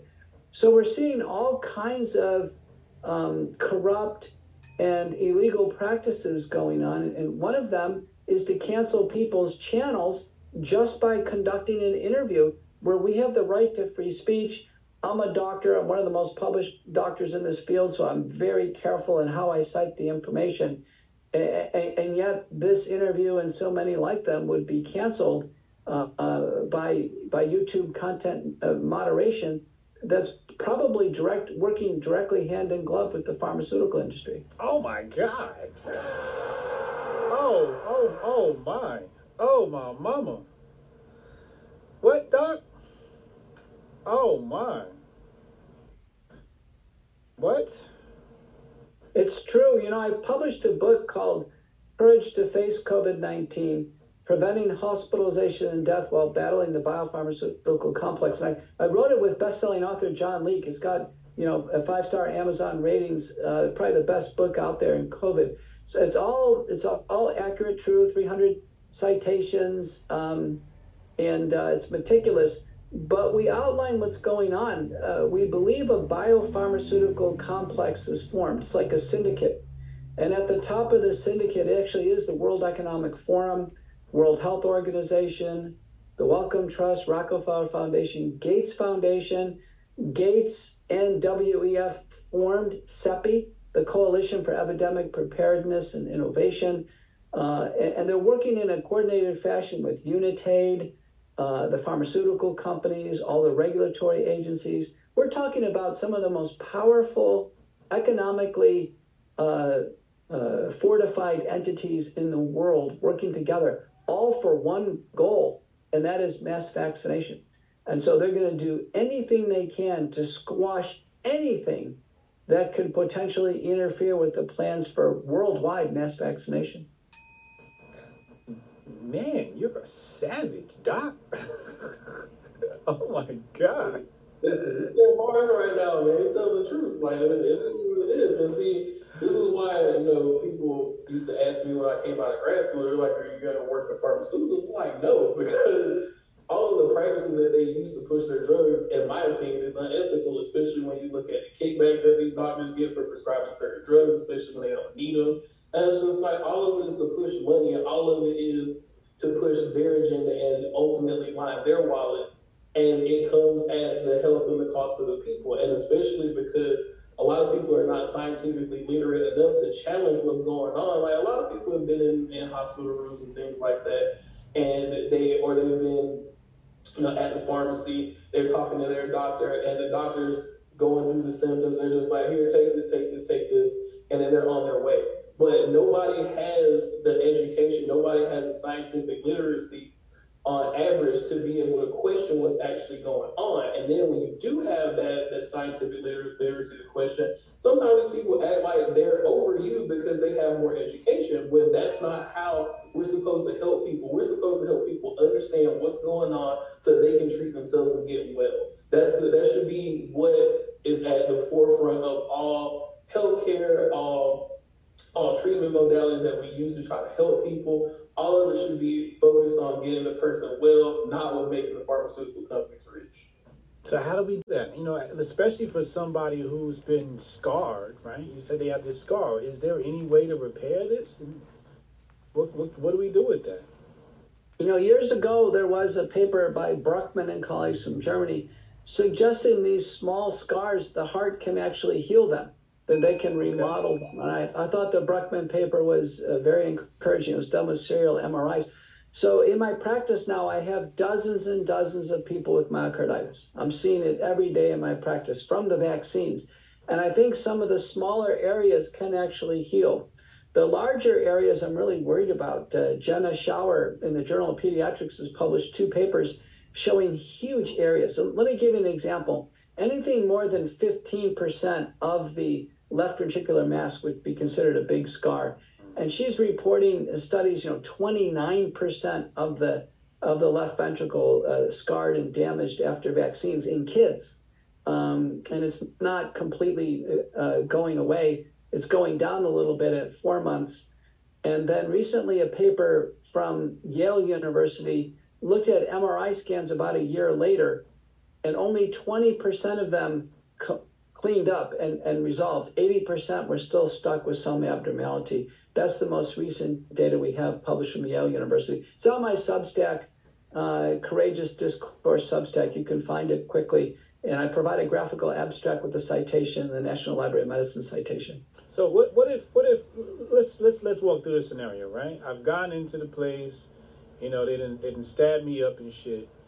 And I sit at home on my ass normally. Like I'm just a type of person that sits home on my ass.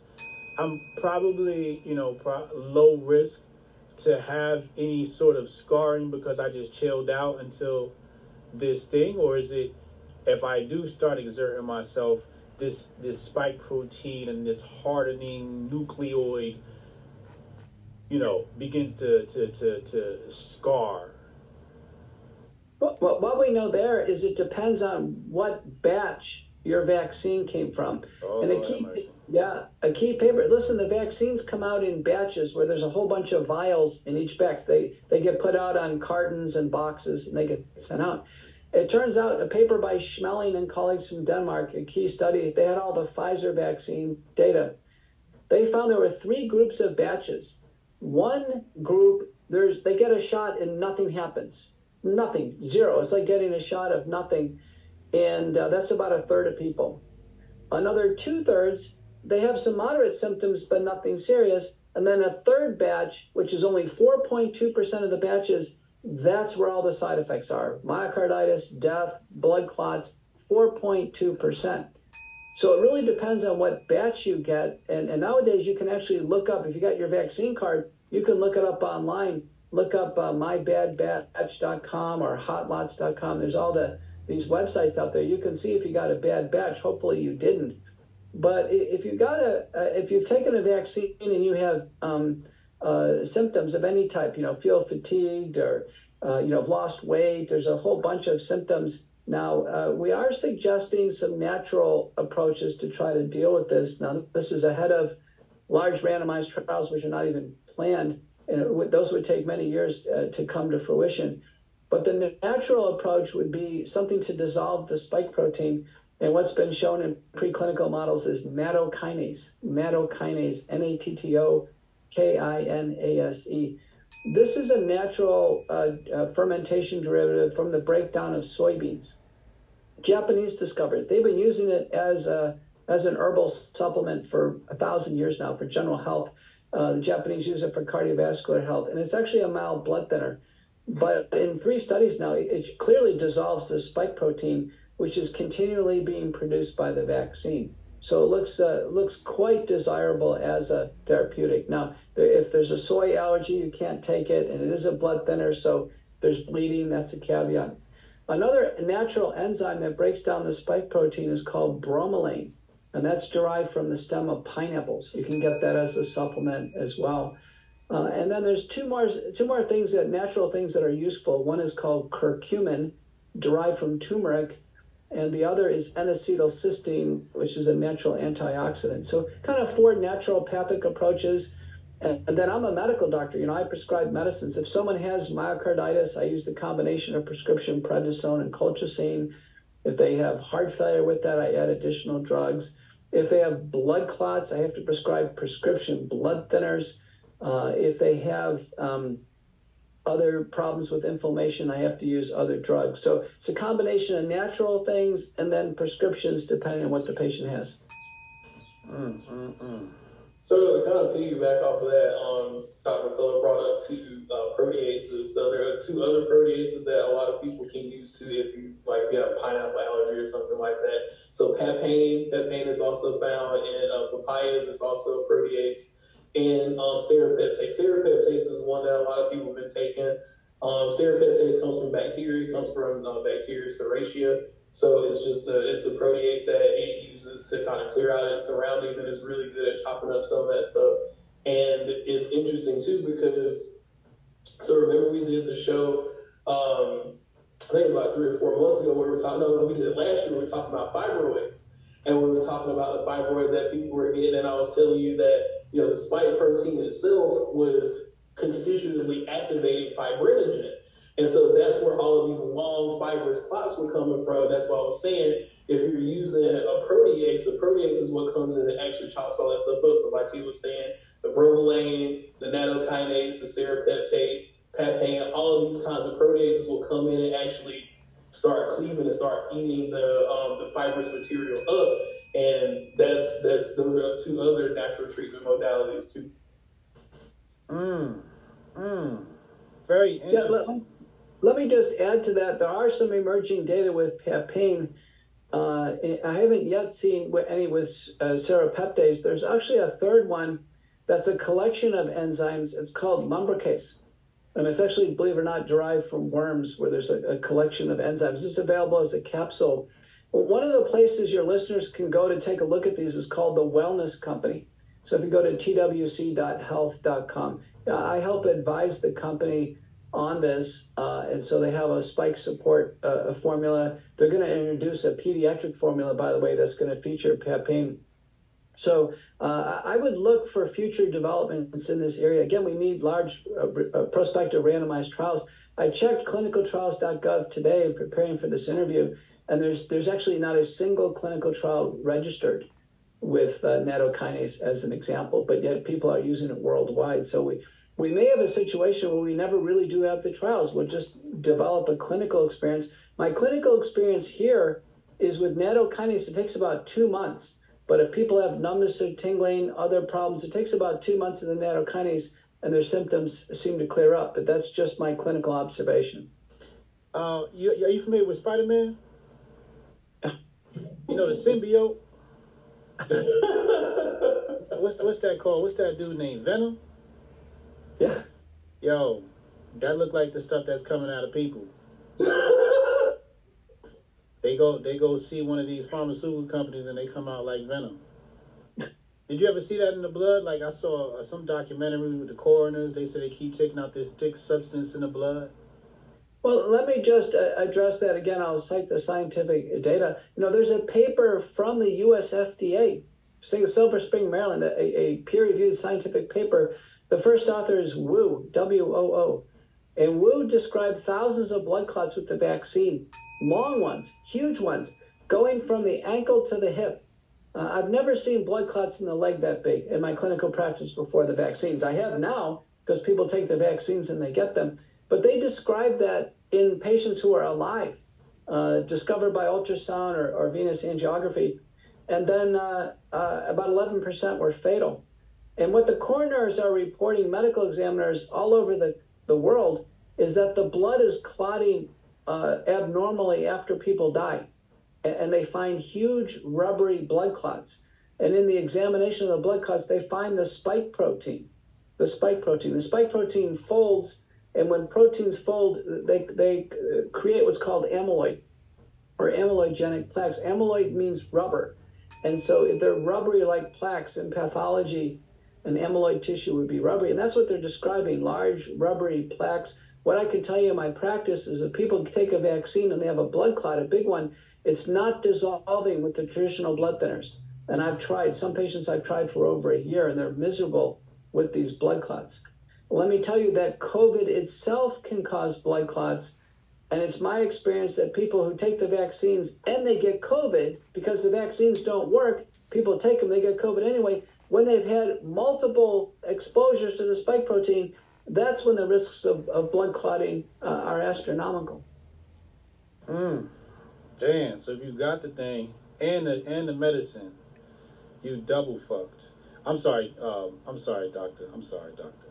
Yeah, you, maybe you may get banned from YouTube like this. You know, I, I try never to cuss. I went on Joe Rogan too, uh, and uh, you know, at the time, I think I set all the records. I beat Elon Musk and and everybody um, uh, because it was I was bringing the news like this, the scientific data. But I told Joe, I'm just a doctor. I I try not to cuss. I don't smoke any dope or drink any alcohol. I showed up with a, a suit and tie, and uh, I told him I don't even have any tattoos on me. I'm just a I'm just a you know, clean cut doctor. I just want to talk about the data.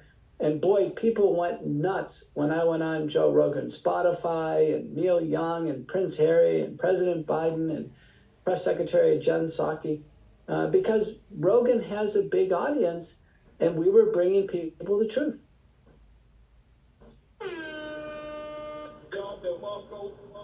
And now you're an absolute legend. Everybody knows your name. The legacy of Dr. McCullough has been stamped. Oh man. I, I think we covered a lot today. I think we covered everything that needs to be said. Uh, I hope people, you know, like I said before, talk to these senators and all of that. Start let's start moving some of this paperwork along. We know what time it is. Come on, let's stop. Let's put the charade and let's cut this out. Let's cut it out. Everybody stop acting and pretending. Okay? Let's put this this thing behind us just like they did in 1976. That's what I that's all I'm saying.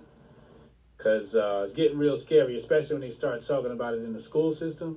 Oh, don't get me started. I didn't even want to ask you about that because I, I, I get I get I get nauseous when you talk about this stuff with adults. So like with kids, it's just really gonna make me wheezy. Um, but you know, the fact that they want to make some of this stuff mandated in school systems is very scary. You know, very, very, very scary. Very scary, man. But I appreciate your information. Uh, Tanei, is there anything that we missed? Is there anything that you felt like we should have covered? Is there anything we need to double down on? I know something in there, you know, because you got the science eye. I don't have that eye. You're, you're Tanei a science guy. no, man. Uh, Peter knocked it out of the park. I mean, all the things we talked about, there's things that we talked about since, what, 2020?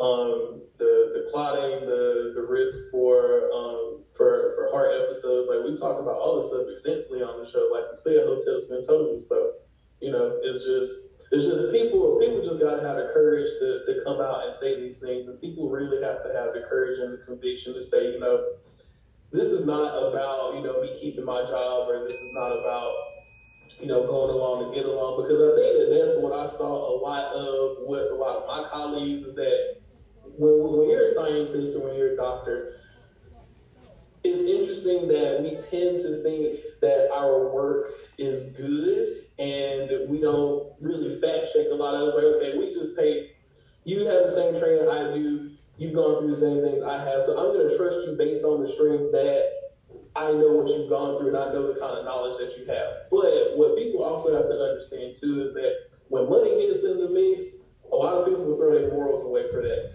And some people are genuinely trying to do the right thing. Uh, I don't think that everybody that pushed the vaccine is a quote unquote bad person. I think that some of them thought that they were doing the right thing based on the available research. And now you start to see some of those people walk that back. They're like, hey, I was wrong based on what was going on. I apologize. You know, I'm going to try to do what I can to make sure that this doesn't happen again. And those are people that we should applaud. Now, we don't have to forget that they were wrong, but we should say, hey, you know, they are trying to do the right thing. But the other people, there's a lot of people out here that are profiting off of this. There are a lot of people out here that are profiting off of other people suffering.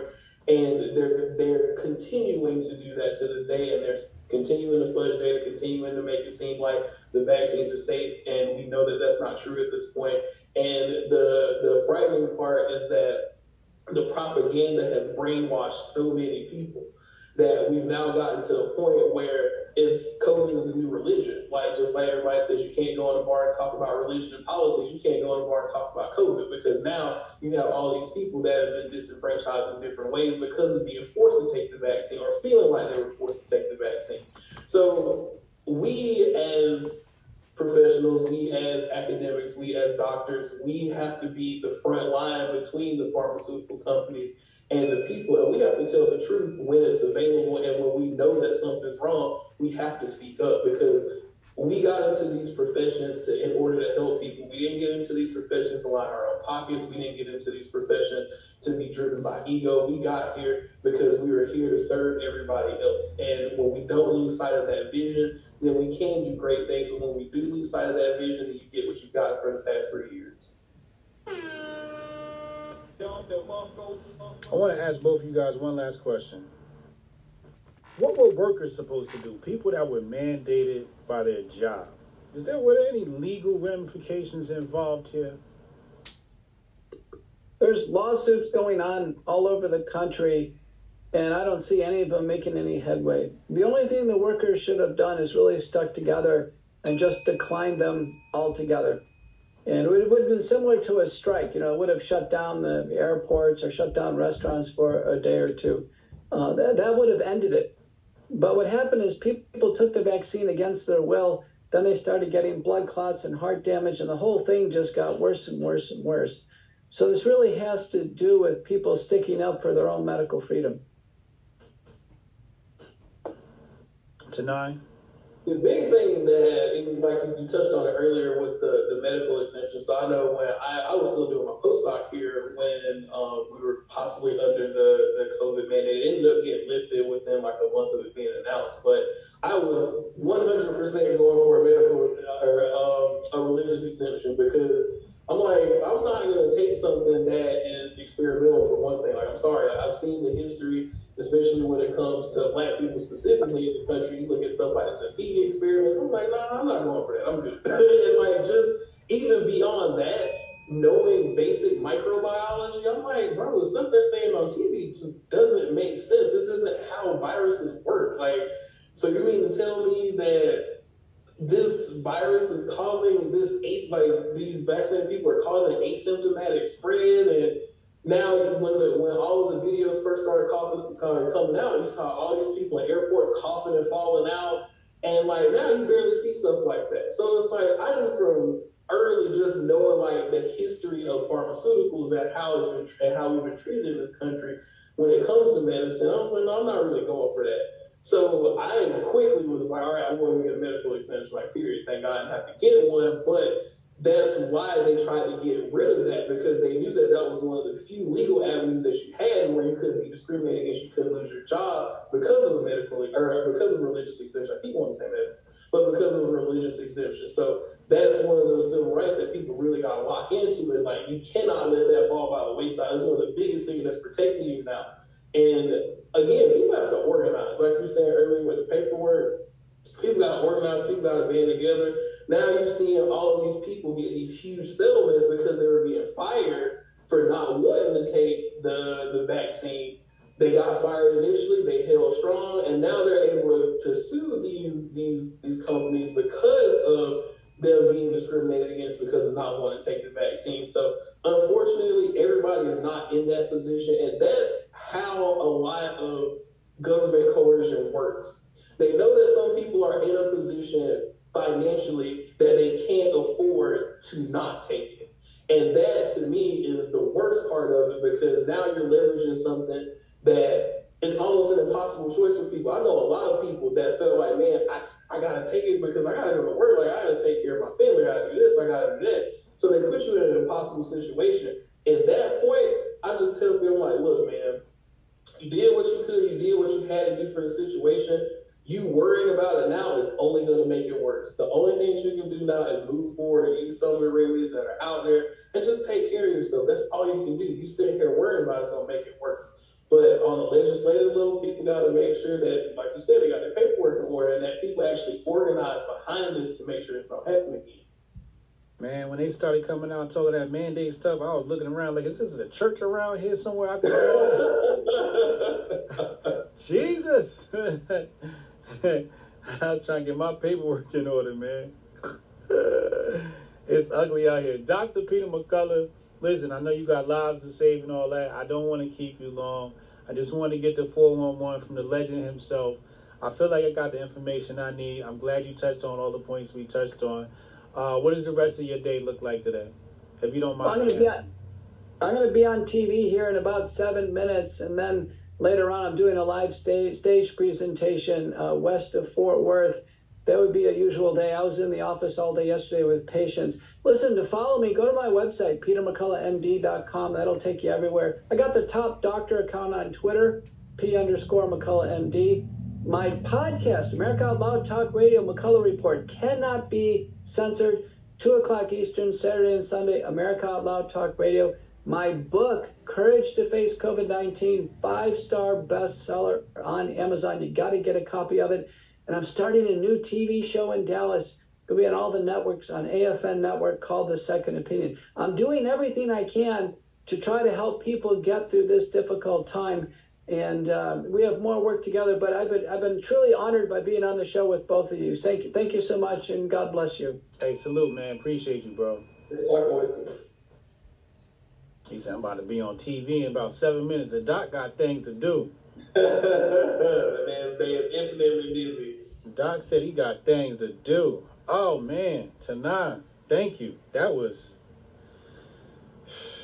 It was rough in some parts, man. Some parts it gets rough for me. Y'all start talking about the blood and this and that and the information and the explosions and the scalp got to come off and all of this shit.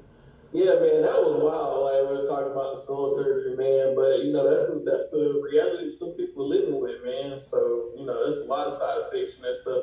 One thing that um you did touch on during the cast that was interesting. Uh, I was trying to find a citation for it before I said anything about it, but we talked about this on the show. Uh, we were talking about the um the uh the fibrinogen. We are talking about the the fibrous clots, and we were talking about how the lipid nanoparticle formulation is what really kind of puts the rubber to the road because remember he was talking about the different batches and how the batches like some people would get a batch and they wouldn't have any effects some would have mild side effects and then there was one batch where all the side effects were coming from. I honestly think that the one that had the most side effects was the one that had the best encapsulation because it makes the most sense right? If your formulation is bad it's not going to get to where it's going to go it's going to degrade all of that stuff the second one probably had like half or so of the formulation actually right. But then the third one was the one that had the formulation correct. All your mRNA was inside the lipid nanoparticle, and because it was it was efficiently um, formulated, that was why you were seeing all the side effects. So there's a couple papers out that speculated early that the lipid nanoparticle encapsulation is what actually is making the the mRNA more potent. So, um, and you know, lipid nanoparticles, that's that's a delivery vehicle for a lot of drugs that's out there right now. So that's something that people have to keep watch on. Mm-hmm. You know.